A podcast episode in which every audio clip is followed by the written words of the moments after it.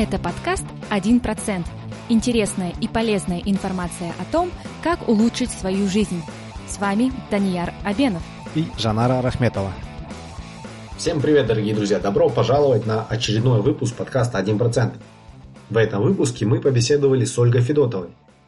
Ольга является специалистом по голосу и технике речи, медиатренером и основателем собственной школы речи.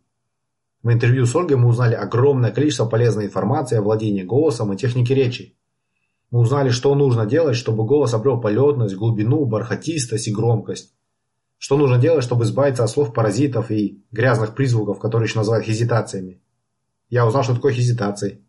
Мы узнали о полезных свойствах зевоты и о многом-многом другом. Получилось очень информативно и очень полезно. Я уверен, что информация из этого выпуска точно поможет вам улучшить свою речь и свою жизнь хотя бы на 1%. Итак, начнем. Здравствуйте, Ольга. Спасибо вам большое, что выделили нам время и согласились побеседовать с нами на нашем подкасте. Доброе утро, Ольга. У вас в Канаде там утро. Вот всем остальным добрый вечер. Привет, ребята. Очень приятно, что вы меня пригласили, заинтересовались моей персоной. Мне очень-очень ценно то, что меня до сих пор помнят, любят и ждут на родине. Скажите, пожалуйста, как вы обычно представляетесь, когда вас, скажем, на вечеринках спрашивают, чем вы занимаетесь? Что вы отвечаете обычно? Я являюсь специалистом по голосу и речи, международным специалистом, тренером в области речевых коммуникаций, медиатренером, основателем школы речи Ольги Федотовой, в прошлом телерадиоведущая. Но, разумеется, на всевозможных вечеринках и встречах я так долго о себе не говорю.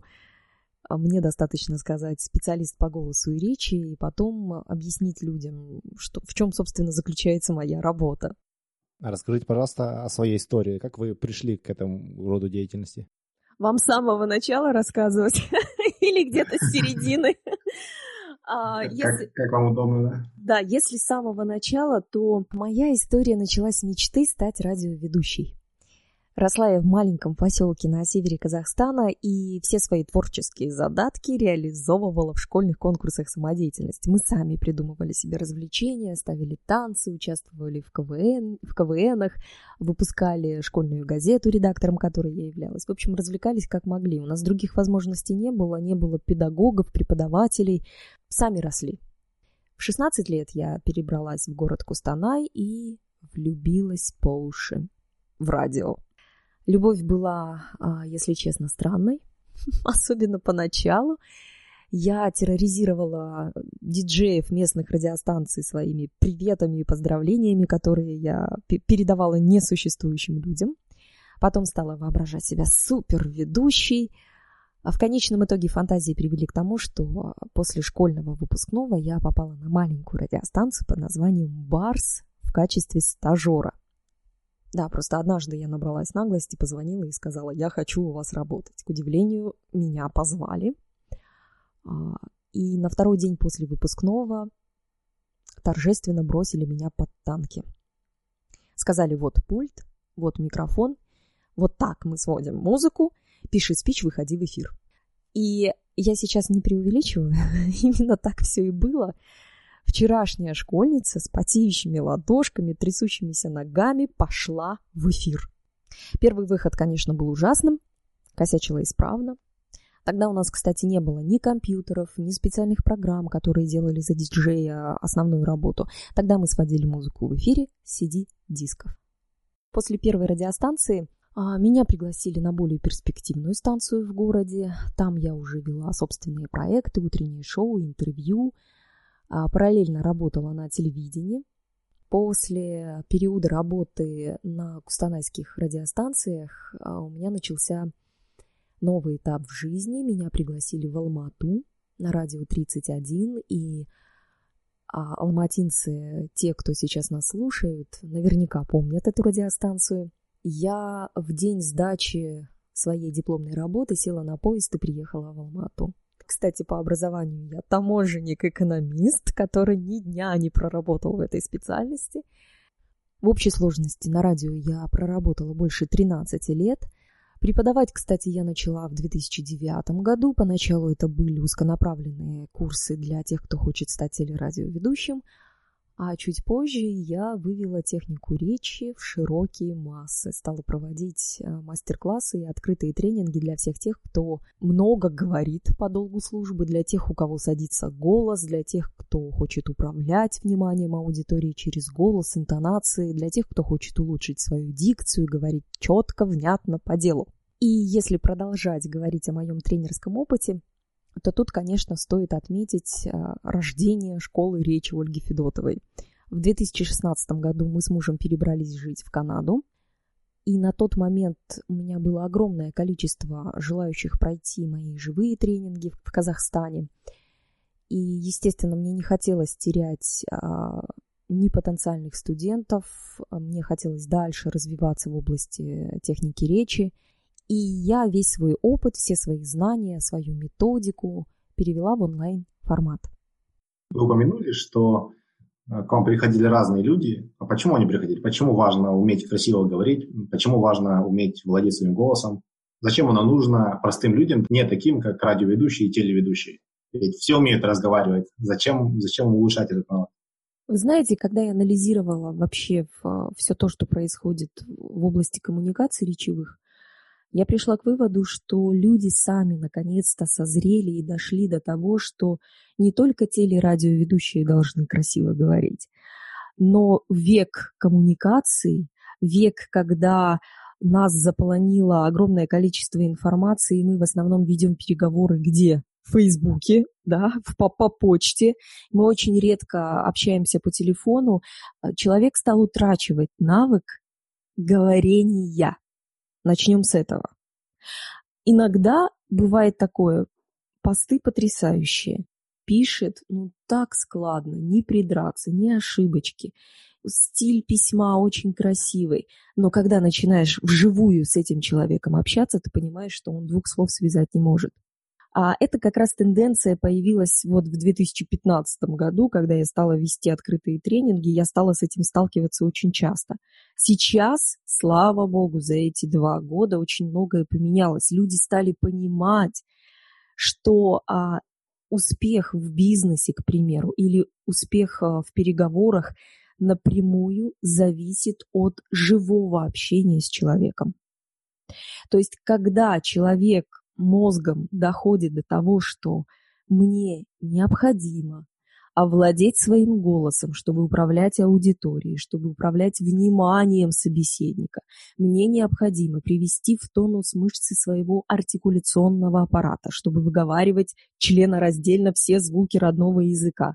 Мне необходимо а, освоить мелодику речи, понять, что такое интонация доверия и вообще как за счет интонации логических ударений – а приводить собеседника к какому-то конкретному действию, как использовать тоны голоса. То есть люди сейчас начали понимать это и, естественно, стали нуждаться в специалистах из области техники речи, сценической речи, по-другому ее еще так называют, искусство речи. То есть я хочу сразу здесь внести такую ремарочку, чтобы наши слушатели понимали, а чем, собственно, я отличаюсь от преподавателей по ораторскому мастерству потому что это самый распространенный такой вопрос, который мне задают потенциальные студенты.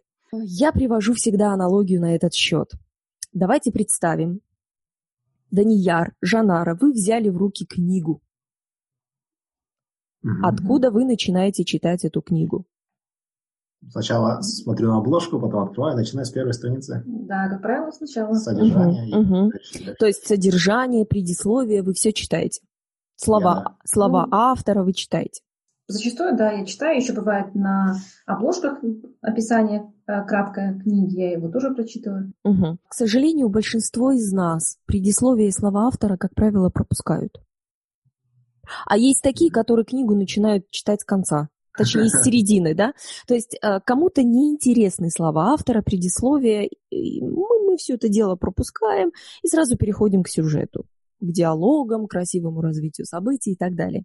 То же самое примерно происходит с людьми, а, перед которыми маячит перспектива выступать на публику. Когда вы, к примеру, а, понимаете, что через месяц вам выступать на какой-нибудь конференции, вести тренинг, куда вы бежите первым делом, чтобы подготовиться к этому грандиозному событию? Ну вот вы, Данияр и Жанара, куда бы вы побежали? Кому бы вы обратились за помощью? Вам выступать перед аудиторией. Я бы обратился за помощью к Жанаре. Жанара, а вы бы к кому обратились? К Данияру? Эм, даже затрудняюсь как-то ответить быстро, но, наверное, не знаю, может быть, э, к интернету посмотрела бы, какие есть советы э, о том, как эффективно, наиболее угу. убедительно речь свою написать. Мы также, мы также состоим в клубе Toastmasters, угу. это международная организация, которая помогает людям развивать навыки публичного общения. Угу. И там очень много интересных людей, с которыми мы познакомились. Я думаю, мы, в принципе, обратились бы к ним за помощью. А в любом случае, так или иначе, мы пришли к тому, что вы бы обратились э, к специалистам в области ораторского мастерства. Правильно? Да, я думаю, да. То да. есть вы бы, если бы у вас, а, скажем так, стоял выбор, куда идти, вы бы пошли на курсы по ораторскому мастерству. Да, да, это было бы такое, такие угу. курсы ораторского. Угу. Теперь, собственно, я продолжаю свою аналогию. Ораторское мастерство, навыки публичных выступлений, это потрясающие и очень нужные навыки для любого профессионала, для любого современного человека, который хочет стать успешным. Неважно где, неважно в чем. Но это, друзья мои, середина книги. Это та самая середина, с которой многие начинают. То есть они упускают предисловие и упускают слова автора, начало. Начало книги – это техника речи. Это дисциплина, которая занимается настройкой и постановкой речевого дыхания, которая занимается освобождением и настройкой настоящего голоса, которая занимается дикцией, артикуляцией, орфоэпией, мелодикой речи, логическими ударениями. Избавление от слов-паразитов тоже туда входит. Представляете, какой огромный пласт мы упускаем. Мы приходим на курсы по ораторскому мастерству, нас учат тому, как общаться с аудиторией, как устанавливать eye contact, так называемый, как а, держать свои руки, куда их деть, как жестикулировать, как ходить, как ходить, как стоять, как лежать, с чего начинать выступление. То есть там прорабатывается структура речи, там прорабатывается полностью а, элементы выступления, убеждения и так далее.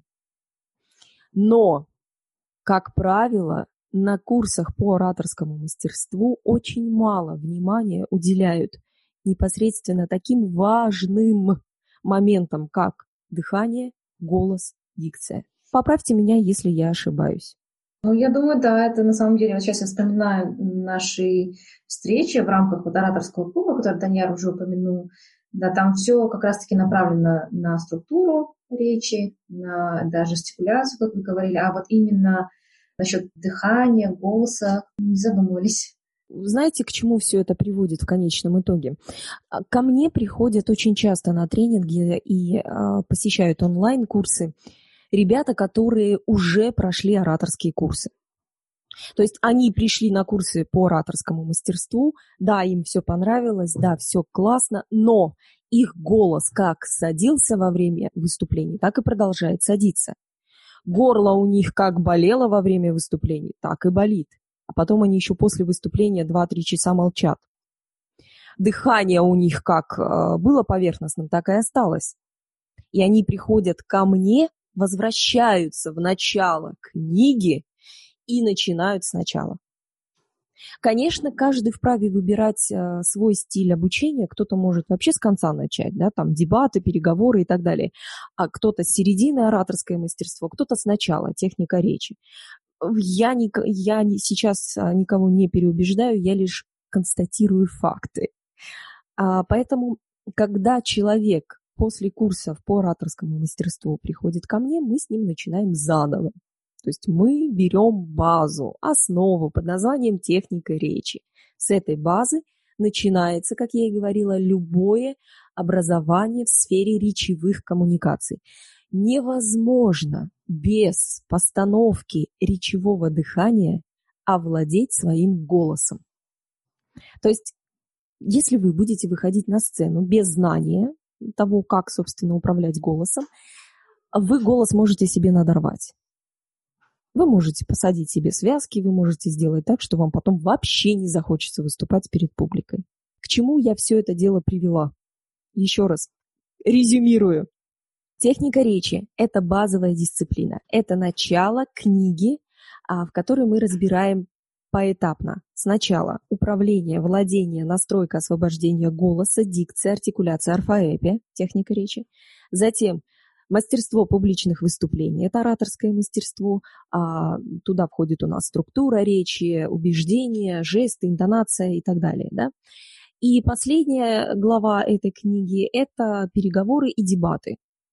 А можно ли научиться говорить так красиво, убедительно, в соответствии со всеми этими правилами, но при этом звучать естественно, а не так, как радиоведущий или как теле, телеведущий. Это один из основных моих страхов перед э, обучением у профессиональных э, тренеров, таких как вы. Не, я не хочу звучать в подкасте как радиоведущий. Мне нравится мой естественный голос. Uh-huh. И вот я теперь думаю, могу ли я улучшить свою, свою речь, но при этом звучать все еще естественно. Очень классный вопрос, Даниэль. Спасибо большое. Когда мне задают подобного рода вопросы, я всегда отвечаю, какую цель вы перед собой ставите. Вы хотите общаться с людьми таким голосом и такой манерой, таким тоном голоса, чтобы они вам доверяли, чтобы вам было легко, а, скажем так, ими управлять в хорошем смысле этого слова, или вы хотите быть громким, вы хотите походить на а, телерадиоведущего, хотите быть таким, чтобы на вас все равнялись. Ваш запрос я услышала. Вы как раз-таки из первой категории людей, и это очень здорово, потому что а, человек от природы обладает своим уникальным тембром голоса. Это как отпечатки пальцев, и его невозможно изменить. Если вы пойдете обучаться, к примеру, к специалистам, которые готовят телерадиоведущих, они из вас будут готовить телерадиоведущего. Они будут вам говорить и показывать те интонации, те логические ударения, которые мы в свое время расставляли в эфирах теле, теле, телевидения и радио.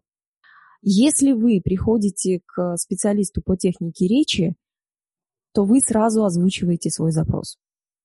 Вы приходите ко мне, Данияр, и говорите, Оль, я хочу вести подкаст, но делать это своим тембром голоса, своими интонациями. Я просто хочу сделать голос более выносливым. Мне нравится, как он звучит, но после того, как я два часа в эфире просидел, у меня садится голос. То есть у вас конкретный какой-то запрос, к примеру. И, естественно, я вас буду учить тому, чтобы вы у меня продолжали говорить нормально, как обычный человек, но при этом ваш голос вас подводить не будет. Это все реально. Потому что а, русской речи свойственна восходящая и нисходящая интонация. Есть еще такое понятие, как художественное чтение текста. Когда мы со студентами разбираем художественное чтение текста, не поверите, это самое сложное для них, потому что просто прочитать текст монотонно, без интонации. Это легко. А если мы включаем уже мелодику речи, восходящие и нисходящие интонации, расставляем логические ударения, тут начинается самое интересное. А, потому что у человека нет модели. А как читать? Читать как телерадиоведущий или продолжать читать как я, но у меня монотонные интонации – или продолжать читать как Ольга в данном случае. То есть очень-очень много моментов, которые наслаиваются друг на друга, но в конечном итоге мы всегда приводим студента к тому, чтобы он продолжал говорить, естественно, но при этом управлял своим голосом, то есть а, говорил иногда более высоким голосом, более пронзительным, звонким, громким. Иногда опускался, наоборот, в грудь и говорил томным, сексуальным голосом, когда это необходимо. То есть понимаете, да, о чем я говорю? Человеческий голос, он уникален. И мы не до конца знаем, а как владеть этим голосом. Поэтому научиться говорить естественно можно. Очень приятно осознавать, что путем тренировок специальных упражнений и помощи экспертов можно исправить свой тембр, если он вам не нравится, или э, повести его в то направление, в котором вам нужно. Данияр, как позвольте... И, как. Да, ага. Данияр, позвольте поправить. Тембр голоса, повторюсь, исправить невозможно. По тембру голоса вас узнают близкие, друзья, знакомые, родители и так далее. А такие характеристики голоса, как полетность, глубина, громкость, сила, бархатистость, вот эти характеристики поддаются настройке и исправлению. Когда ребята ко мне приходят на а, живые тренинги, кстати, многие до конца не понимают, а что я им буду сейчас давать. Давайте я, наверное, по полочкам тогда разложу. Угу. Вообще, что такое человеческий голос, из чего он состоит и как мы с ним работаем, как мы можем с ним работать. Начну с того, что у большинства из нас есть такое э, заблуждение на тему того, что голос существует сам по себе. То есть вы наверняка тоже про это думали, или точнее даже не думали, не задумывались. Говорите и говорите. А как говорите, неважно. У меня же есть голос, и хорошо, я говорю, меня слышат и так далее. И большинство из нас заблуждается в том, что думают о голосе как о нечто разумеющемся. На самом деле это не так. Голос – это часть нас самих. За голосом необходимо ухаживать так же, как за волосами, ногтями, зубами. Голос – это не то, что существует отдельно от нас, и не то, что рождается исключительно на связках. Начнем с этого. Мы звучим всем телом. Чтобы это доказать прямо сейчас, ребят, сделайте очень простое упражнение. Положите, пожалуйста, руку на грудь и просто произнесите, протяните звук сомкнутые губы, челюсть слегка разомкнута и просто произносим звук м. Что почувствовали в груди? Что почувствовали? Что почувствовали в области губ? Вибрация? Да, такое покалывание, вибрация. Все верно. О чем это говорит? Это как раз-таки говорит о том, что наш голос – это мы сами. Наш голос – это наше тело. Наш голос – это наши мышцы. Голос, по сути, это озвученное дыхание. Видите уже, сколько составляющих я вам назвала? Дыхание, мышцы. А вибрации эти рождаются откуда, как вы думаете? От, откуда пошла эта вибрация? Да, чувствуем, что из груди. Но откуда? Завалила вас вопросами сейчас на ночь глядя. Хорошо, я отвечу. Дело в том, что наш голос – это вибрации. Это наше резонирование, резонаторы. Вы наверняка слышали о таких понятиях, как резонаторы, регистры. Голос – это вибрации. Я говорила о том, что мы звучим всем телом. Мы звучим за счет полостей, которые находятся внутри нашего организма, за счет хрящей, костей. Видите, сколько всего у нас внутри, что дает нам эту вибрацию. И чем больше вибраций в голосе человека, тем более красивый, глубокий у него голос, если мы говорим о грудном резонаторе. Грудной резонатор, кстати, самый большой. Вот этот звук из груди идет. Это самый большой резонатор. Далее подключаются мышцы. Существует определенная категория мышц, которая участвует в голосообразовании. Если вы мне сейчас назовете главную из них, я приеду, расцелую вас. Так, это прям звучит как вопрос на миллион. Да. Диафрагма. Молодец, Данияр. Жанара, извините, я приеду, буду целовать Данияра. Хорошо. Правильно, Данияр, это диафрагма. За счет работы диафрагмы мы обеспечиваем опору нашему голосу. Естественно, это дыхание. То есть, если у нас будет правильное речевое дыхание, мы будем давать опору нашему голосу. Если у нас будет неправильное дыхание, никакой опоры голосу мы не дадим. Сейчас мы с вами диагностику проведем, и а, абсолютно все вопросы отпадут. Итак, диафрагма – одна из самых главных мышц в голосообразовании. Также подключаются косые мышцы низа живота, все а, поперечные и гладкие мышцы нашего тела также участвуют в голосообразовании. Естественно, мышцы гортани, без этого никуда. Естественно, небо верхнее принимает участие также в, в рождении красивого глубокого голоса. И связки, разумеется, при смыкании наших связок мы получаем звучание. Видите, сколько-сколько деталей.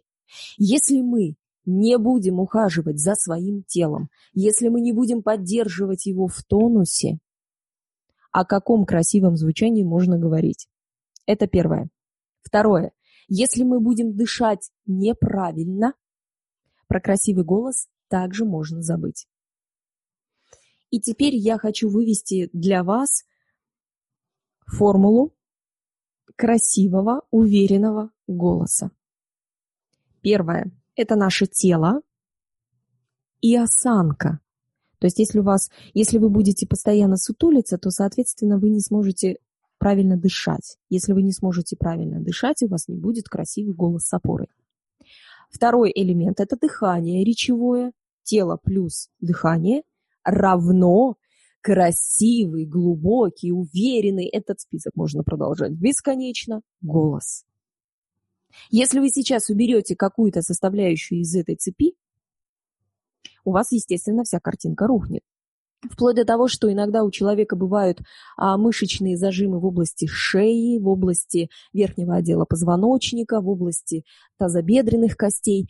Если у него там зажимы, голос звучать не будет.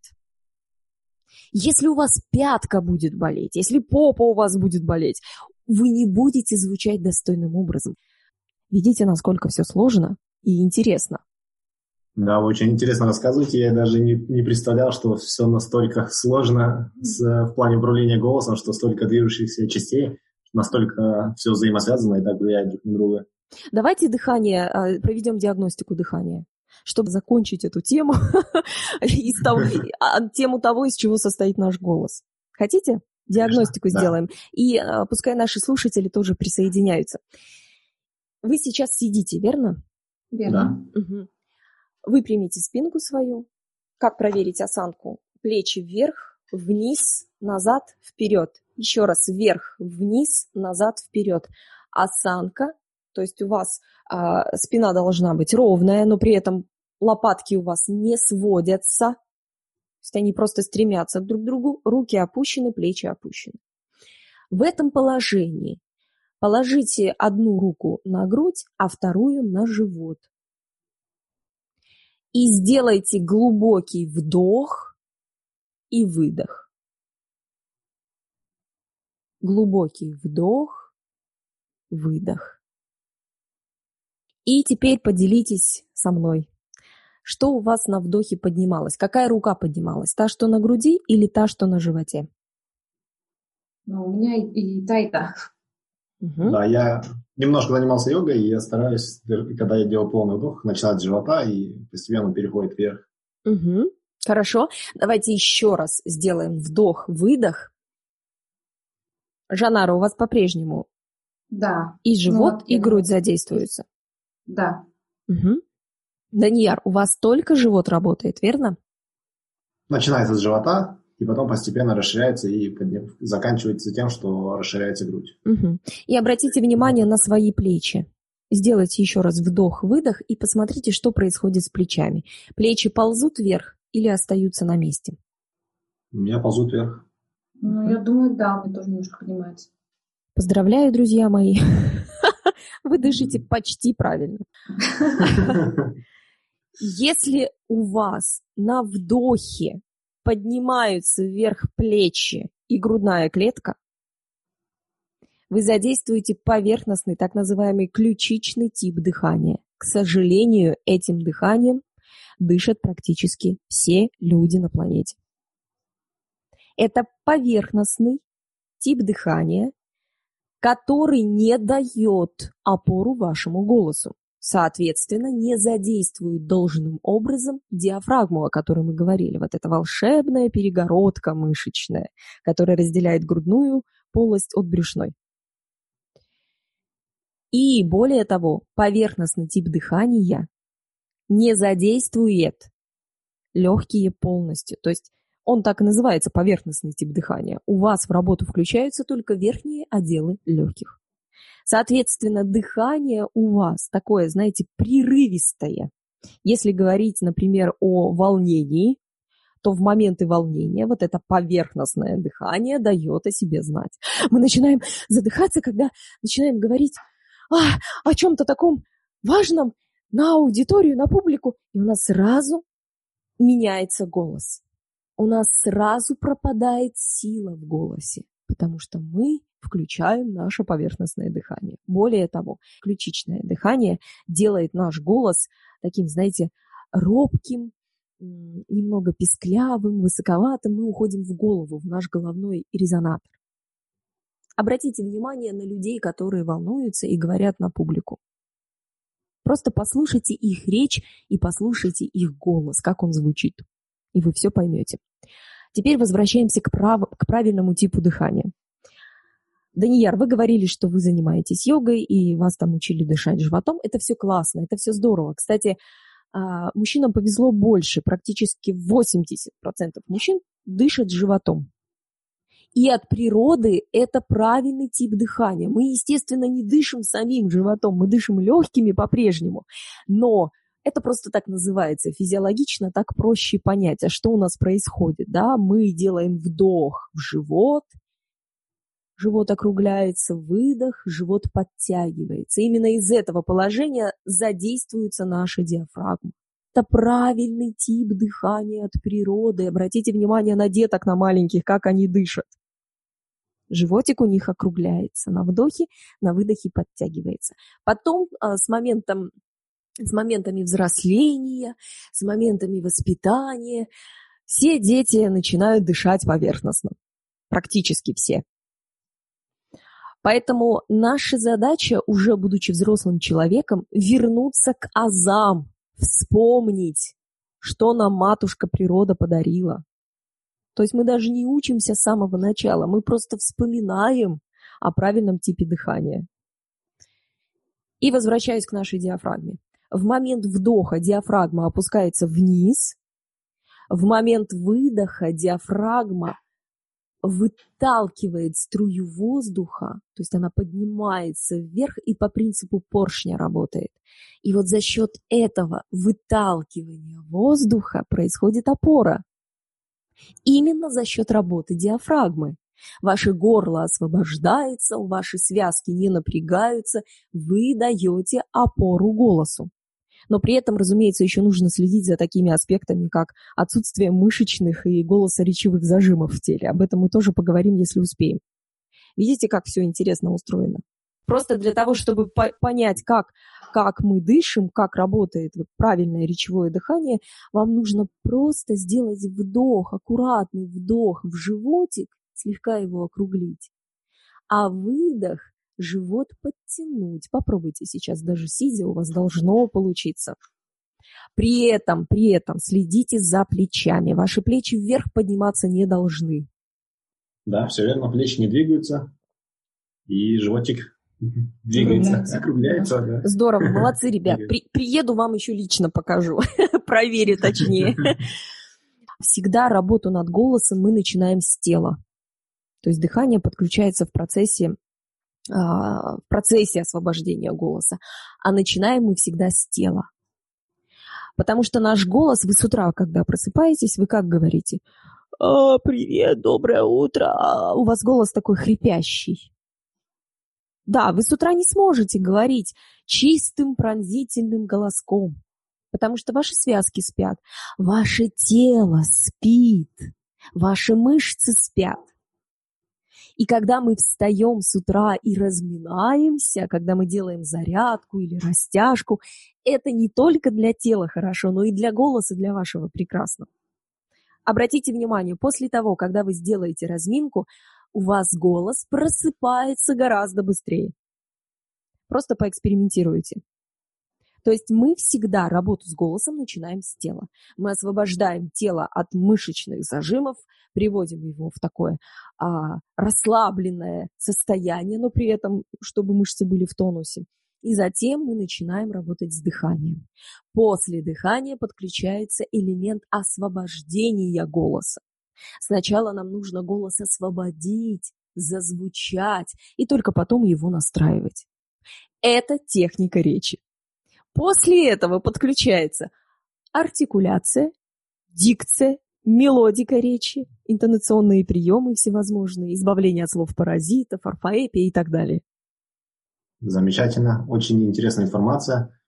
Вы уже упомянули также мышечные зажимы, э, что они существуют, они препятствуют нам, кроме зарядки, еще какое-то э, упражнение простое. Можете порекомендовать для наших слушателей, для нас? Для того, чтобы попытаться избавиться от этих мышечных зажимов, особенно перед важными выступлениями? А, ребят, здесь все просто. Перед важными выступлениями вы выполняете минимальное количество физических нагрузок. Сделайте 10-15 приседаний, если есть такая возможность. Если есть возможность постоять в планке, постойте в планке. Сделайте а, упражнение собака головой вниз из йоги наверняка все его знают. Подтяните мышцы позвоночника, а, вытянитесь вверх, понаклоняйтесь. То есть это обычная зарядка. И, конечно, уделите огромное внимание шее, потому что в основном в шее у нас мышечные зажимы. Мы, мы ведем сидячий образ жизни, и все, что у нас страдает, это страдает наша шея, и страдают наши, на, наши мышцы а, тазобедренные, тазобедренные суставы, мышцы поясницы и так далее. То есть нужно просто размяться, просто сделать вот эту легкую гимнастику, которая требует тела. Размялись, немножко выполнили каких-то физических упражнений, чтобы мышцы поняли, что сейчас будет что-то интересное. И, кстати, физические нагрузки позволяют еще избавить вас от э, вот этого пика волнения. И эти все упражнения необходимо выполнять за 15-20 минут до начала мероприятия. Потому что когда вы поприседаете, когда вы постоите в планке, когда вы э, потянетесь, вы просто переключите фокус своего внимания на тело. То есть вы забудете о том, что у вас сейчас выступление. Вы будете думать про тело. Потому что физические нагрузки позволяют от этого волнения а, избавляться. А что, что еще рекомендую делать перед выступлением? Сделать несколько упражнений на звучание голоса.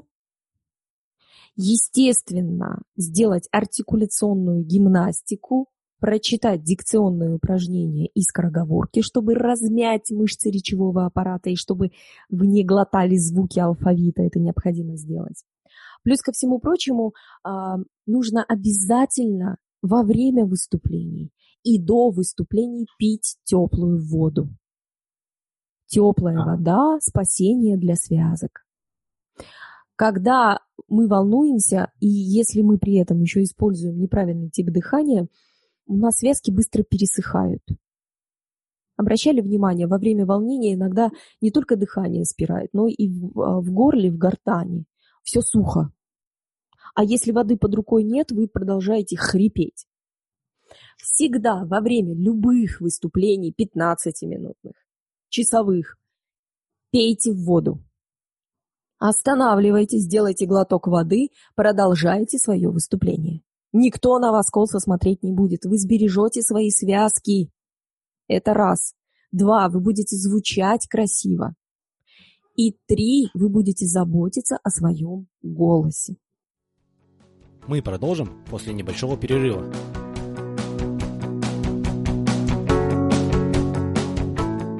Друзья, мы будем очень признательны, если вы поделитесь нашим подкастом со своими родными, близкими, знакомыми и друзьями, а также покажете им, как подписываться на подкаст и как слушать последние выпуски.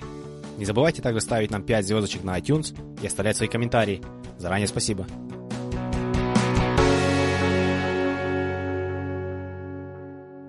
Продолжаем. Если говорить о выступлении, то а к, к нему необходимо готовиться не только с, с позиции контента, но и тело необходимо привести в тонус, о голосе позаботиться. И, кстати, да, перед самым выходом на сцену рекомендую позевать. Как вы думаете, почему? Я думаю, это такой процесс, который, скорее всего, расслабляет тело, да? Позволяет успокоиться, наверное, успокаивает нервы. Угу. Недавно прочитали в одной интересной книге, что многим спортсменам советуют перед э, выступлением на соревнованиях важных тоже позевать, потому что существует определенная связь между движением, э, зевом и выработкой определенных химических элементов, которые успокаивают организм и расслабляют его. Поэтому помогает бороться с, со стрессом, с переживанием, с мандражом. Видите, как много мы сейчас в копилку зевоты обычной человеческой привели доводов? Если вы зеваете, вы природным способом расслабляете мышцы гортани. То есть, когда у вас забивается горло, когда вы чувствуете, что ком в горле, желание прокашляться появляется, когда ваши связки садятся, и вы чувствуете, что вот-вот вы надорвете себе горло, останавливайтесь и зевайте. Более того, зевота еще и раскрывает самый проблематичный голосоречевой зажим – челюсть. То есть она прям, когда вы зеваете, вы же рот открываете максимально, и мышцы, суставы вот эти вот челюстные, они наши, эти, эти суставы, они тоже расслабляются. Что еще? Давайте про голосовую диету быстренько расскажу, это тоже очень важно. Давайте. О голосе необходимо заботиться, как я и говорила неоднократно. Как мы это можем сделать? Вода.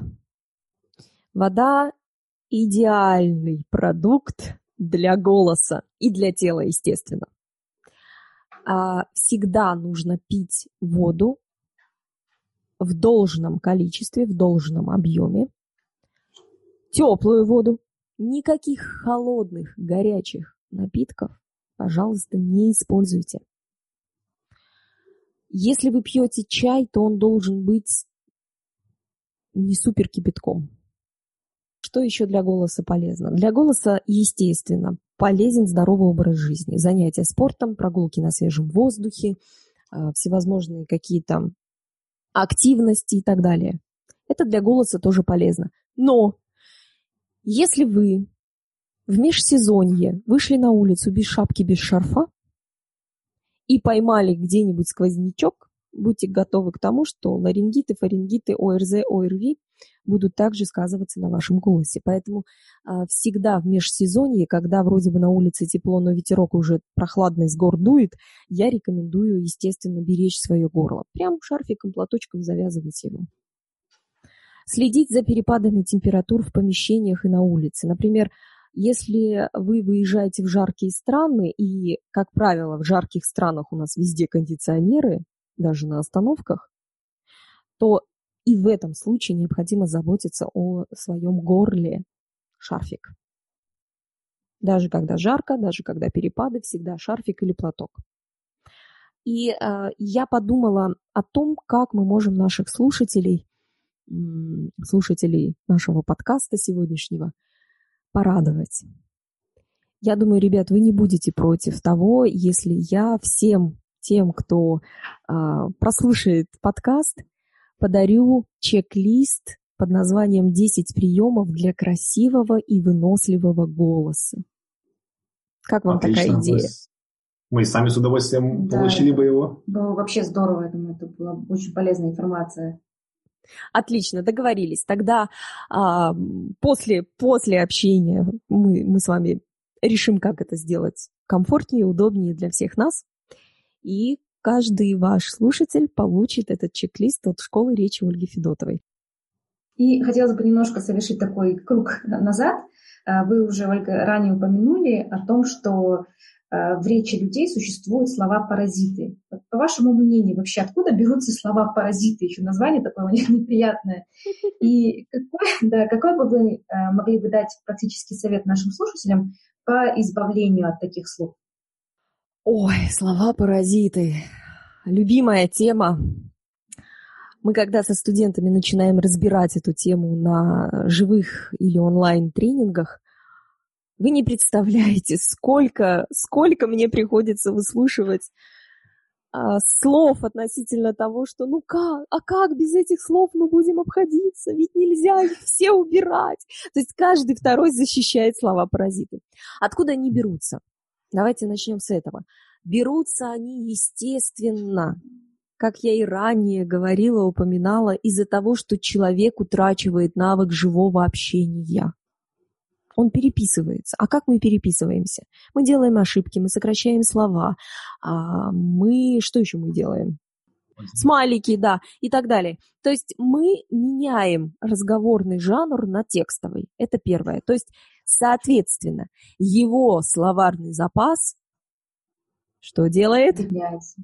Виднеет, правильно, да. Потому что если мы перестаем использовать те или иные слова из своего лексического запаса, мы про них забываем. Мы их просто не употребляем в речи. У нас нет привычки употреблять это слово. Наша речь становится скудной. Страдает наш лексический запас. Если даже вы читали огромное количество книг, но если вы при этом не ведете живых диалогов, живого общения, ваш лексический запас все равно будет страдать. Разобрались. Это из-за того, что мы с вами перестали общаться, происходит. Следующий момент. Слова-паразиты появляются в речи человека в моменты волнения. Тогда, когда мы волнуемся и не знаем, что сказать дальше, мы начинаем подбирать слова и, естественно, вставляем вот эти грязные призвуки из разряда а, а, б, так называемой хезитации. Это заполненные паузы. Либо мы начинаем говорить слова из разряда ну, типа, как-то, вот. Что мы еще говорим? Какие у вас слова-паразиты? Грубо говоря, проще говоря. Короче. Короче мы начинаем эти слова вставлять тогда, когда мы подбираем мысль. А слова-паразиты еще появляются тогда, когда мы плаваем в теме. Мы не уверены в, в том, что мы говорим, и, естественно, мы начинаем заполнять э, речь свою вот этими словечками, вот этими словечками.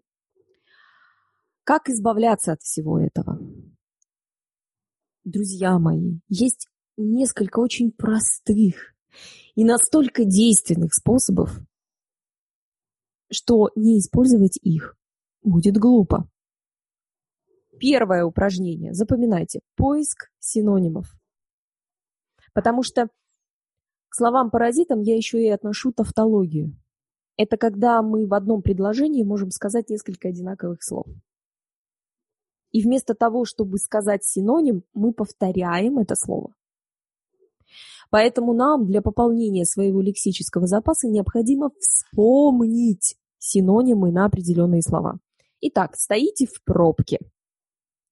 Стоите в пробке, вместо того, чтобы ругать всех и вся, вместо того, чтобы а, тратить свою энергию а, и, и рассказывать, какой сосед по линии дурак, вы можете находить синонимы на определенные слова. Увидели дерево. Нашли несколько синонимов на слово дерево. Давайте прямо сейчас, ребята, вы найдете мне три синонима на слово дерево. Первое, что приходит на ум, это растение, естественно. Вот тут, вот тут, да, тут я и замялся. Э, древесина, мебель, будущее. Можно еще древо сказать, старое такое слово. То есть, смотрите, ребят, вам не нужно стараться искать огромное количество синонимов. Вытащите из своей головы хотя бы 2-3. Для чего их вытаскивать? Для того, чтобы вы их в первую очередь вспоминали, эти слова, и вы знали, что на самом деле вы достаточно интеллектуальный и умный. И второе, для того, чтобы в необходимые моменты вы могли эти слова использовать, потому что вы же их уже вспомнили, вы проговорили их. Слово «здание», «здание», Сколько синонимов можно найти на слово «здание»? И поехали. Дом, строение, небоскреб, если мы говорим о высоком здании, высотка и так далее. То есть вы начинаете вспоминать эти слова, а потом использовать их в повседневной жизни. Вам их обязательно нужно использовать. И не думайте о том, что это будет звучать нелепо, кому какое дело. Вы сейчас пополняете свой лексический запас. Но, естественно, не стоит говорить а, с аудиторией, например, если вы разговариваете с, а, с тинейджерами, с детьми, с подростками. Конечно, будет нелепо слушаться, если вы будете выражать свои мысли какими-то высокопарными словами. Благодарствую, сударь. Еще и старыми словами, да? Или «А, дорогой мой сын, ты бы не мог сходить в это здание и принести мне конверт. То есть такие слова, естественно, наши подростки, наши дети не поймут. Но и разговаривать с ними на их языке я бы тоже не рекомендовала. Подстраиваться – да, но заполнять свой лексический запас словами из а, тинейджерского лексикона я не советую. Это чревато последствиями. Вы же должны сами подавать пример своим детям, правильно? А не они вам в этом случае. С синонимами разобрались. Как избавиться от слов-паразитов. Второй момент. Вам их необходимо обнаружить в своей речи. Как это сделать? Вы берете диктофон и начинаете на диктофон записывать свой рассказ, неважно на какую тему. Сходили в кино, посмотрели кино, вы хотите поделиться впечатлениями. Прочитали книгу, а, вы рассказываете об этой книге. Или вчера у вас случилось какое-то событие, и вы хотите об этом событии рассказать. Расскажите диктофону. Диктофон, он молодец, он все стерпит, и даже ваши слова-паразиты. После этого вы слушаете свою запись, и выписываете все слова-паразиты, которые вы использовали в течение э, этой речи. Выписали. Когда мы видим врага в лицо, нам проще с ним бороться. Согласны со мной? Конечно. Да, очень.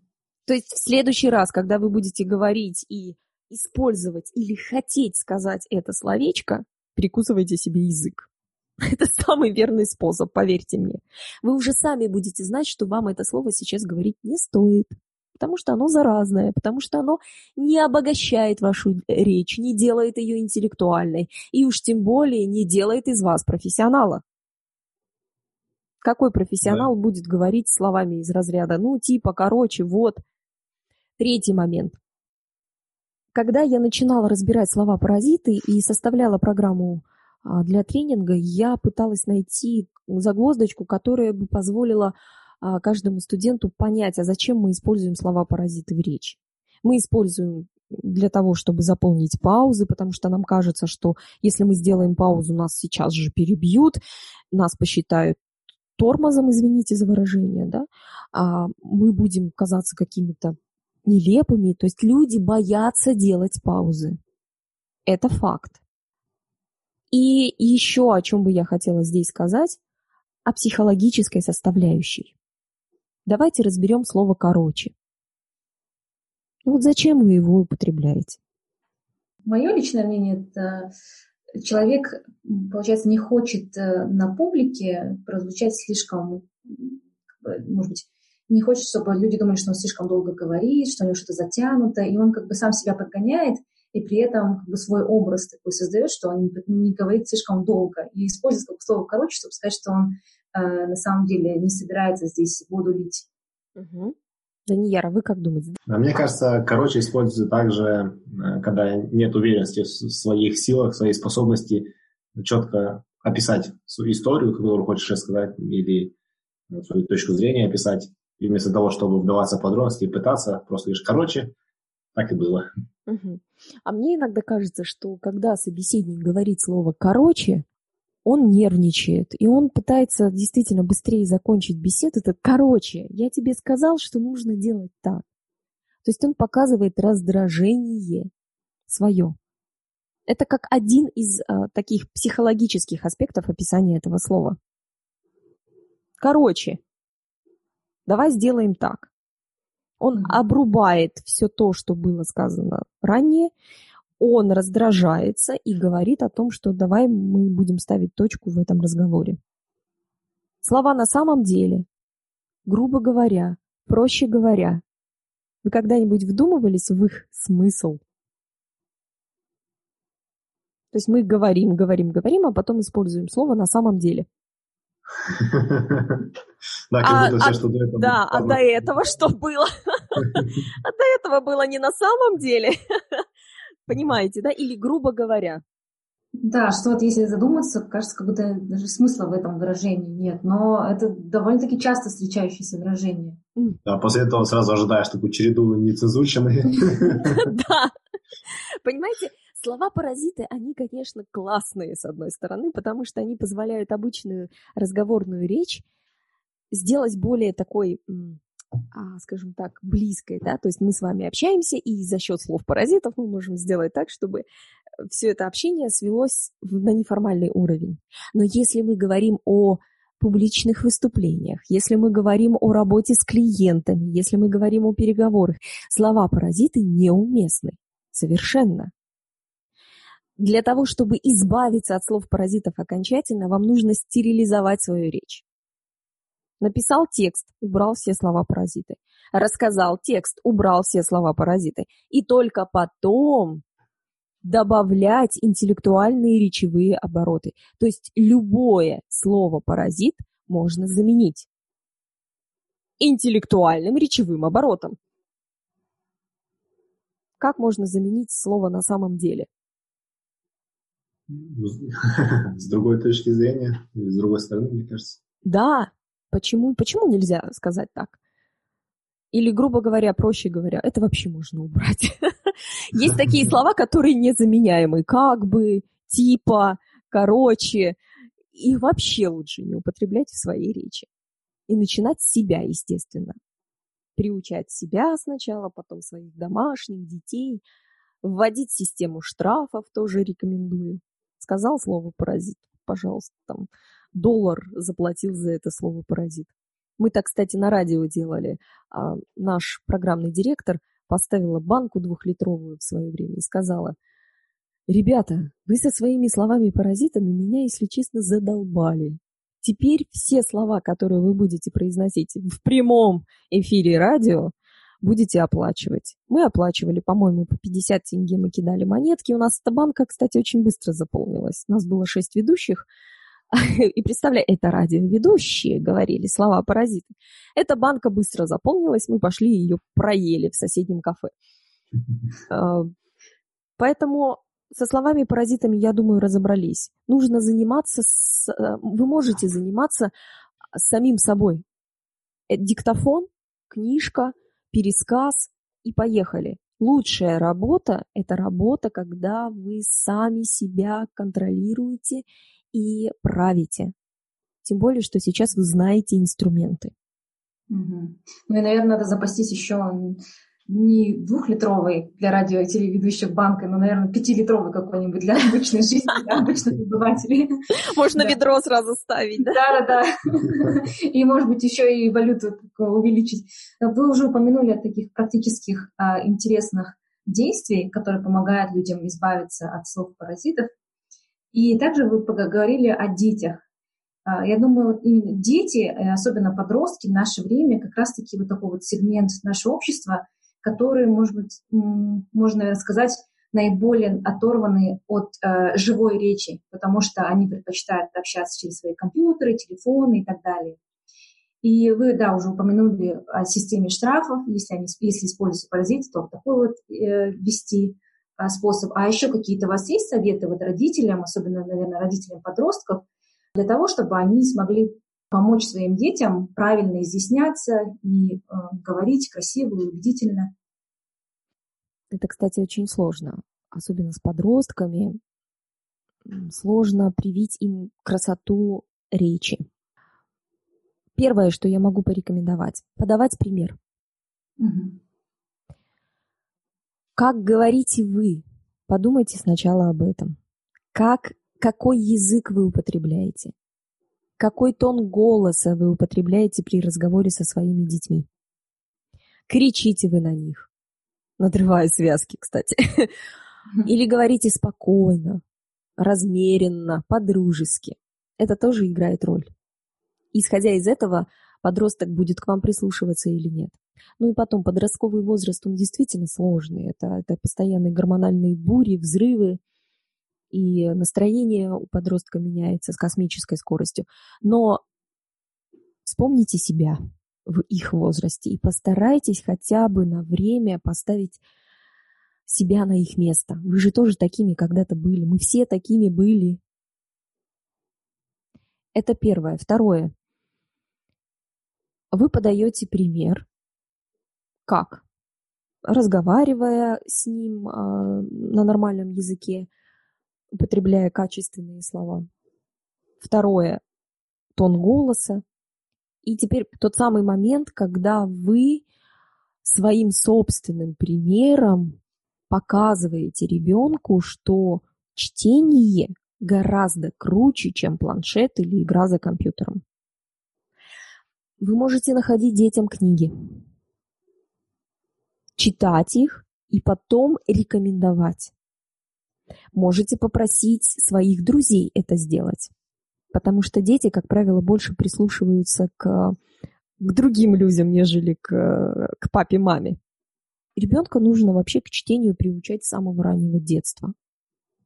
Я близорукость свою, свой минус заработала как раз-таки из-за того, что читать начала очень рано и читала с фонариком под одеялом. А папа привил мне любовь к чтению, к литературе. Вы можете это делать, естественно, не таким способом, не с фонариком под одеялом, все должно быть ограничено, но показывайте ребенку, говорите ребенку о том, что читать это важно, читать это здорово, давай читать вместе, а давай прочитаем книгу, а потом разберем ее. Вы можете вообще всей семьей читать одну книгу, а потом устраивать какой-то литературный кружок, да, если мы говорим о подростках сейчас. Конечно, с малютками там совсем по-другому все, но тем не менее. Читайте детям сказки. Если мы говорим о маленьких детках, читайте сказки детям, потому что за счет формирования интонационного ряда, за счет мелодики речи ребенок начинает чувствовать язык. Ребенок будет говорить во взрослой жизни э, не монотонностью брать да, человека, он будет использовать все приемы интонирования, которые вы в него вложили с детства. Вообще, если честно, я бы технику речи ввела в основную, в одну из основных дисциплин школьной программы потому что это очень важно. Ребенок выходит из школы, и у него нет никаких коммуникативных знаний. Его учат логарифмам, интегралам, но ребенок не знает, как разговаривать с людьми.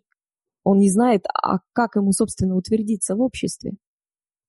И я считаю, что на сегодняшний день это одна из таких глав, главных и глобальных проблем современного общества, когда ребенок выходит из школы неподготовленный для взрослой жизни. Что еще можно делать? Можно и нужно читать стихи. Признайтесь, Данияр, Жанара, любили читать стихи в школе или нет? Я на самом деле очень любила. Меня всегда эм, учителя говорили, что нужно читать стихотворение с выражением. И мне на самом деле очень нравилось именно так, э, стихи декламировать, можно сказать, заучивать их. Я, честно говоря, не очень любил, потому что заставляли меня, да, родители залазить на стул, зачитывать стихотворение. Я знаю точно, жена рассказала, что она постоянно этим занималась. Да, это было неотъемлемой частью моего детства, это развлекать гостей своих родителей, становясь на табурет, рассказывать стихотворение от высоты оттуда. Здорово. Зато я сейчас больше чем уверена, что Жанаре гораздо легче общаться с людьми, чем Данияру. А, смотрите, ребята. Поэтому я Жанару сюда с собой вожу везде. Да, прав... и правильно делаете, Дамир. Почему я упомянула про стихи? Стихи — это, на мой взгляд, один из самых гениальных способов для оттачивания интонаций. Потому что стихи и сказки позволяют нам читать в первую очередь исходя из того, как мы это чувствуем, правильно? Включать в голосе эмоцию. Голос и интонации – это мощный тандем. Согласитесь, скорее важно то, как ты говоришь, чем то, что ты говоришь. Или вы не согласны с этим утверждением? Я, наверное, не соглашусь. Для меня важнее слова. содержание. Содержание. Жанара, вы как думаете, да. что важнее, содержание или то, как вы говорите? Мне кажется, оба аспекта важны, потому что если человек хочет донести какую-то очень важную информацию, то ему нужно уметь правильно эту информацию донести, используя все, всю палитру своего голоса. Здорово. Давайте теперь я приведу один пример, Возможно, я мнение и ваше, и мнение слушателей э, немного так разобью. Вспоминаем профессоров, преподавателей в университетах, в институтах, в колледжах, где мы обучались. Все, я, я хочу поменять свой ответ. Видите, как быстро я развенчала этот миф. И когда, и когда преподаватели начинают читать лекцию, а ты на задней парте храпишь, или посапываешь, засыпаешь, о чем это говорит. И вроде бы тема-то интересная. Ну, в институте, конечно, нам мало что интересно было, но, но тем не менее. А, я сейчас говорю даже про вебинары. Так как, я, так как у меня онлайн-бизнес, и мне по долгу службы сейчас приходится очень много общаться с людьми а, в онлайн-формате, я сама провожу очень много вебинаров и прямых включений – и когда я, например, хочу послушать тот или иной вебинар того или иного специалиста, тема важная, интересная для меня. Когда я включаю вебинар, понимаю, что я слушать не могу человека. Говорит он важные вещи, интересные, нужные, но то, как он это говорит, как он использует свой голос, как он использует свою дикцию, как он использует приемы интонирования – слушать невозможно. Да. Поэтому Кстати, да. есть такое. Вы тоже с этим сталкиваетесь, правда? Да, я хотела как раз-таки сказать, вот как вы упомянули вебинары, это, а то, что я хотела сказать, это касательно аудиокниг. Я часто слушаю аудиокниги, О, а, да. использую для этого, да. И что самое интересное, что некоторые аудиокниги, они не воспринимаются мною, хотя я довольно-таки нормально воспринимаю аудиальную информацию, но это даже несмотря на то, что вроде бы и людей подбирают, чтобы они э, зачитывали тексты уже профессионалов, да, не кого-то же просто с улицы. Но даже при всем при этом э, некоторое звучание людей, вот, которые читают, повествуют аудиокниги, оно просто вот не воспринимается на слух. А есть некоторые аудиокниги, где э, человек, вот чтец, он вот просто вот берет за душу, его просто невозможно остановиться слушать. Так что даже вот аудиокниги, аудиокнига «Морозень», и все это именно зависит от того, какая подача в голосе у человека. Жанара, спасибо большое, что вы затронули эту важную тему. Нам нужно было с этого начинать наш подкаст. Вы а, меня переубедили. Да, Данияр уже согласился с нами полностью. Но я хочу еще одну такую важную ремарку внести. Классный пример с книгами. У меня та же история. Я люблю аудиокниги, и я подбираю книги по автору. А когда я сталкиваюсь с тем, что книга начитана совсем не так, как я ожидала, я, я почему-то меняю мнение об авторе. Представляете, да, насколько это глубокий процесс? Это подсознательный процесс. Мы, мы воспринимаем человеческую речь, исходя из нескольких параметров. Интонации, мелодика речи, как человек говорит, как он интонирует. Говорит он громче, тише, ниже, выше, использует паузы, логические ударения и так далее. Второй момент – тембр голоса. Третий – дикция, фонетика. Туда же относится. И, конечно, если мы видим собеседника, мы считываем информацию по невербалике. Мимика, жесты. Иногда ты слушаешь выступление какого-нибудь человека, вроде дельные вещи говорит, но слушать невозможно. Ты сидишь, ковыряешься в телефоне, отвлекаешься. Ты просто его не воспринимаешь, как вы сказали, Жанара. Mm-hmm. И это происходит на подсознательном уровне. Так наш мозг устроен. Кому-то мы доверяемся, слыша голос, а кого-то слушать невозможно. Да что же он там жеманничает? А было проведено исследование оно относится как раз-таки к восприятию речевых коммуникаций. Как человек говорит, что он говорит и как мы эту речь воспринимаем. Наша речь состоит из слов, из интонации, как я уже сказала, мимика, жесты туда же относятся, тембр голоса и дикция. Как вы думаете, в процентном соотношении, как человеческая речь воспринимается собеседником при условии, что мы его видим? Жанар, вы как думаете? Мне кажется, если это при личном общении, когда мы видим uh-huh, человека, uh-huh. то, скорее всего, визуальная сторона преобладающую роль играет. То есть э, я, насколько я слышала или читала где-то, что человек создает впечатление о другом человеке за какие-то, не знаю, буквально 10 доли секунд. секунд. Да, доли секунд даже. Даже доли секунд, даже не 10 секунд. Поэтому я думаю, здесь какие-то невербальные играют роль угу. факторы. Хорошо, то есть вы э, говорите о том, что интонации, жесты и мимика, это все у нас, да, там, там в одном месте крутится. А по-вашему, это большая часть? Если я правильно помню, это 80%, что-то около того. Давайте я вам сейчас тогда полностью раскрою карты. Итак, угу. запоминаем. 55% это жесты, интонация, мимика. Это правильно, Жанара, наша невербальная речь. Плюс интонации, естественно, подключаются. 38% это тембр голоса и дикция. Сколько процентов там на слова остается? Посчитайте.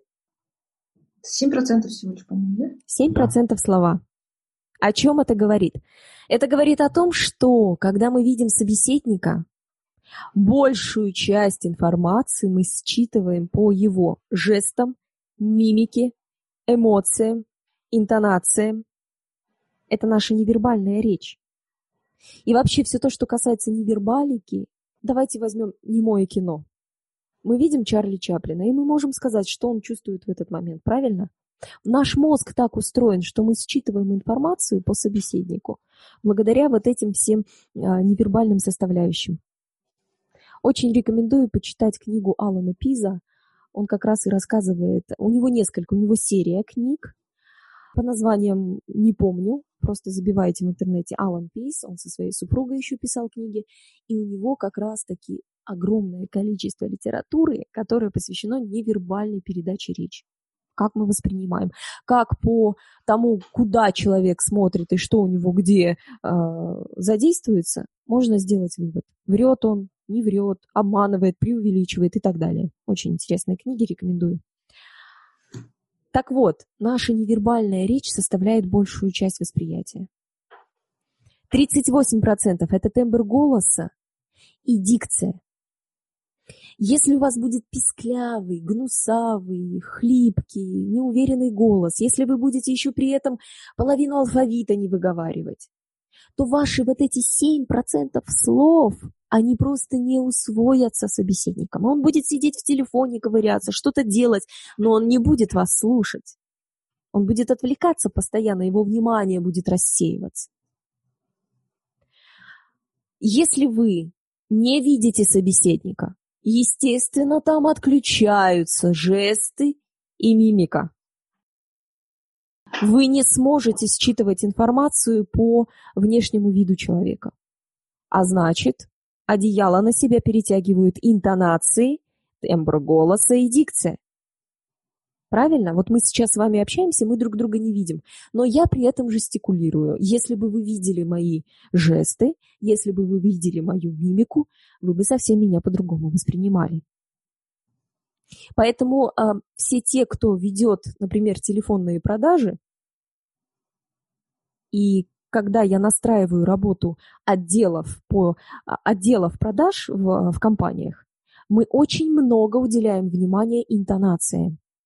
И тут как раз-таки мы возвращаемся к нашим классным и легким упражнениям для того, чтобы наши интонации, наши приемы интонирования улучшить. Это чтение сказок и стихов. Про них мы говорили. И 7% слова. Ах, всего лишь 7% нашим мозгом усваивается во время общения. И если вы делаете все грамотно и все правильно, если вы владеете голосом, если вы можете управлять вниманием аудитории благодаря приемам интонирования, если у вас качественная дикция, все ваши слова будут усвоены. Спасибо, Ольга. Очень много интересной, полезной информации. Я думаю, все наши слушатели теперь абсолютно уверены в том, что им э, нужно узнать больше о вас, о вашей школе и начать работать над своим, над своим голосом, на техникой речи. Хотелось бы сейчас перейти к серии быстрых вопросов, но ваши ответы не обязательно должны быть быстрыми или короткими. Хорошо. Первый вопрос. Какую книгу вы чаще всего дарили или рекомендовали? Кроме э, книг э, Алана Пиза, которые вы уже упомянули. А, чаще всего я дарила книгу Лиз Гилберт, Элизабет Гилберт «Ешь, молись, люби». Это моя настольная книга, если честно, я ее перечитываю иногда. Рекомендую очень много книг и из области а, саморазвития, из, из области бизнеса, построения бизнеса в интернете. Но то, что я хочу порекомендовать сегодня нашим слушателям, это, еще раз повторюсь, книги Алана Пиза и Тони Бьюзен.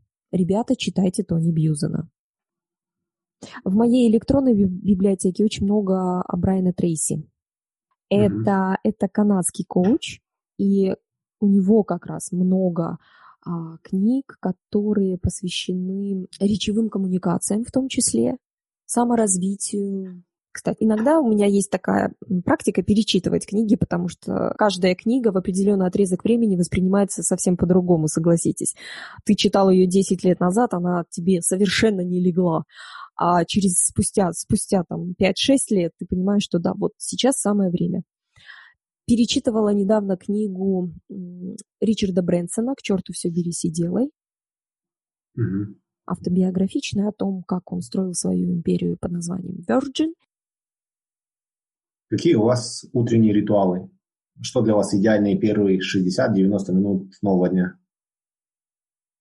Идеально медитация – но, к сожалению, мой утренний ритуал начинается с мобильного телефона, как у большинства наверняка, потому что так как мои студенты по большей части из стран Европы и СНГ, у нас большая разница во времени, и мне приходится иногда подстраиваться под ритм моих студентов. И первым делом, что я делаю, когда просыпаюсь, я проверяю почту. К сожалению, хочу себя обратно вернуть э, в состояние медитации. Но я честно признаюсь о том, что медитация это идеально, но на самом деле это немножко по-другому. Медитация с телефоном в руке. Какой у вас э, жизненный принцип или любимая цитата? Нет, это не жизненный принцип, это цитата, моя собственная. Звучит она так.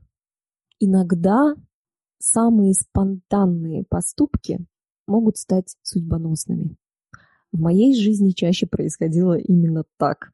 Спонтанно попала на радио, спонтанно уехала в другой город, спонтанно переехала в другую страну. То есть все это было спонтанно, но достаточно судьбоносно. Худший совет, который вы слышали в своей сфере деятельности? Да зачем тебе это надо? Это был худший совет. Совет-вопрос. Какой совет вы бы дали себе 20- и 30-летней, и где вы были в этот момент на своем жизненном пути? Ха, я, я бы скорее дала совет себе нынешней из возраста 20-25 лет. потому, что, потому что я сейчас э, оглядываюсь назад и понимаю, что та девчонка могла вот нынешнюю особу научить очень многому. И э, я бы из того возраста себе нынешний дала следующий совет. Не сомневайся, берись и делай. Это как у Ричарда Брэнсона. К черту все, берись и делай. У меня жизненный принцип, жизненный постулат был э, где-то до 28-29 лет именно таким в омут с головой, что называется. И как-то выплывало, и как-то все получалось здорово, и кайфовало, и я, и другие. Сейчас я тысячу раз подумаю, прежде чем сделаю, но бывают такие моменты, что я слишком долго думаю, и кто-то берет и делает. Ну и напоследок, хотите ли вы дать какое-нибудь напутствие нашим слушателям или обратиться к ним с какой-нибудь просьбой? Что хочу сказать, ребята, дорогие, дорогие Данияры Жанары, все те, кто нас сейчас слушает – занимайтесь речью. И делайте это не потому, что я так сказала, или потому что вам нужно это делать. Делайте это из любви, из состояния того, а, что в конечном итоге вы получите. А получите вы, поверьте, очень многое. Начнем с того, что когда вы овладеете полноценно своим голосом, вы будете более уверенным. Более уверенные люди, естественно, более успешные. Было проведено классное исследование, которое несколько раз подтверждалось, что люди с красивыми, настроенными голосами занимают более высокие должности. Соответственно, получают больше денег, становятся более успешными. Занимайтесь речью и голосом еще и потому, что это даст вам колоссальные бенефиты, колоссальные бонусы. Будь то подтянутые мышцы лица, если мы говорим про артикуляционную гимнастику. У вас будут вообще все мышцы тела в тонусе, потому что вы будете правильно дышать. Плюс ко всему прочему, вы обогатите свою кровь кислородом и начнете задействовать полностью все свои легкие заниматься спортом тоже начнете, бросите курить. У меня, кстати, почти все студенты курящие бросают курить, потому что начинают заниматься голосом. Не бойтесь этого делать, не бойтесь сделать первый шаг навстречу к, к своему красивому голосу, потому что голос, как я и говорила ранее, это по-настоящему уникальный инструмент, который мы не используем должным образом. И плюс ко всему прочему, вам не нужно выделять для этого определенное время. Вы можете заниматься самосовершенствованием в области техники речи, как я и говорила, в процессе делания чего-то. Ну и, пожалуй, на этом все, потому что вдохновить на какие-то свершения прямо сейчас э, у меня не получится, а вот дать послушать то, каких результатов добиваются студенты школы речи Ольги Федотовой, я могу. Если, ребят, вы позволите, мы просто там где-нибудь ссылочками дадим информацию. Это как раз таки наш следующий вопрос. Как можно узнать больше о вас, о вашей школе? Э, какой, у вас сайт? Какие у вас социальные страницы? А, Где я... все это можно найти? Да, спасибо большое, что вы мне предоставляете эту возможность. Найти школу речи Ольги Федотовой можно в интернете, естественно. А, сайт fedotova.school, очень легкий, fedotova.school.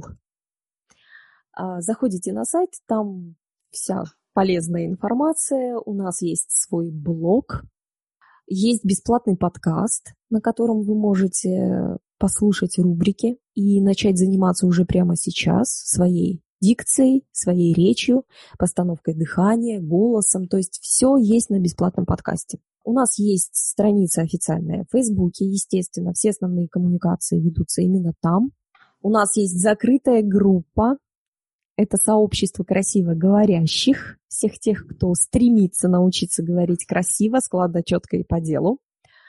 А, группа закрытая, сразу предупреждаю. Принимаем туда не всех, а только тех, кто действительно заинтересован в этом. И сообщество у нас, естественно, международное. То есть вы можете не просто пополнять э, свои знания в области э, искусства речи, но и знакомиться с уникальными, потрясающими, интересными людьми. Можно будет потом, если позволите, дать отдельные ссылки под подкастом. Да, как обычно, все ссылки мы опубликуем на нашем сайте. Наш сайт 1%.com, все латинскими буквами без цифр. Дорогие слушатели, заходите на сайт, там будут все ссылки и будет более подробная информация о школе Ольги. Спасибо большое, Ольга, за ваше время. Было очень интересно с вами сегодня пообщаться. Вообще то, что вы делаете, это очень здорово. И я надеюсь, что благодаря вам, благодаря людям, которые с вами работают, у нас будет приумножаться с каждым днем количество красиво говорящих людей. Спасибо огромное вам. Спасибо да. большое, ребят. Я надеюсь, что мы лично встретимся в Алматы. Кстати, везу в Казахстан а, обновленную программу своего живого тренинга «Искусство речи и владения голосом». Астана, Алмата. Ждите в ноябре. Да, и опять-таки ссылки мы опубликуем на нашем сайте. Спасибо вам большое, Ольга. Здорово. Я уверен, что вся информация, которую, которой вы сегодня поделились, она поможет нашим слушателям улучшить свою речь и свою жизнь хотя бы на 1%. Спасибо. Спасибо вам, ребят. Если вы хотите узнать больше об этом выпуске, то заходите на наш сайт 1%.com. Все латинскими буквами, без цифр. Если вам нравится наш подкаст, то, пожалуйста, поддержите нас. Расскажите о подкасте своим друзьям и научите их пользоваться подкастами. Поставьте нам 5 звездочек на iTunes. Это поможет другим людям найти подкаст и узнать интересную информацию. Впереди у нас заготовлено еще очень и очень много интересных и полезных выпусков. Я уверен, что информация из этих выпусков поможет вам улучшить свою жизнь хотя бы на 1%. Спасибо вам за ваше внимание и за вашу поддержку. Пока!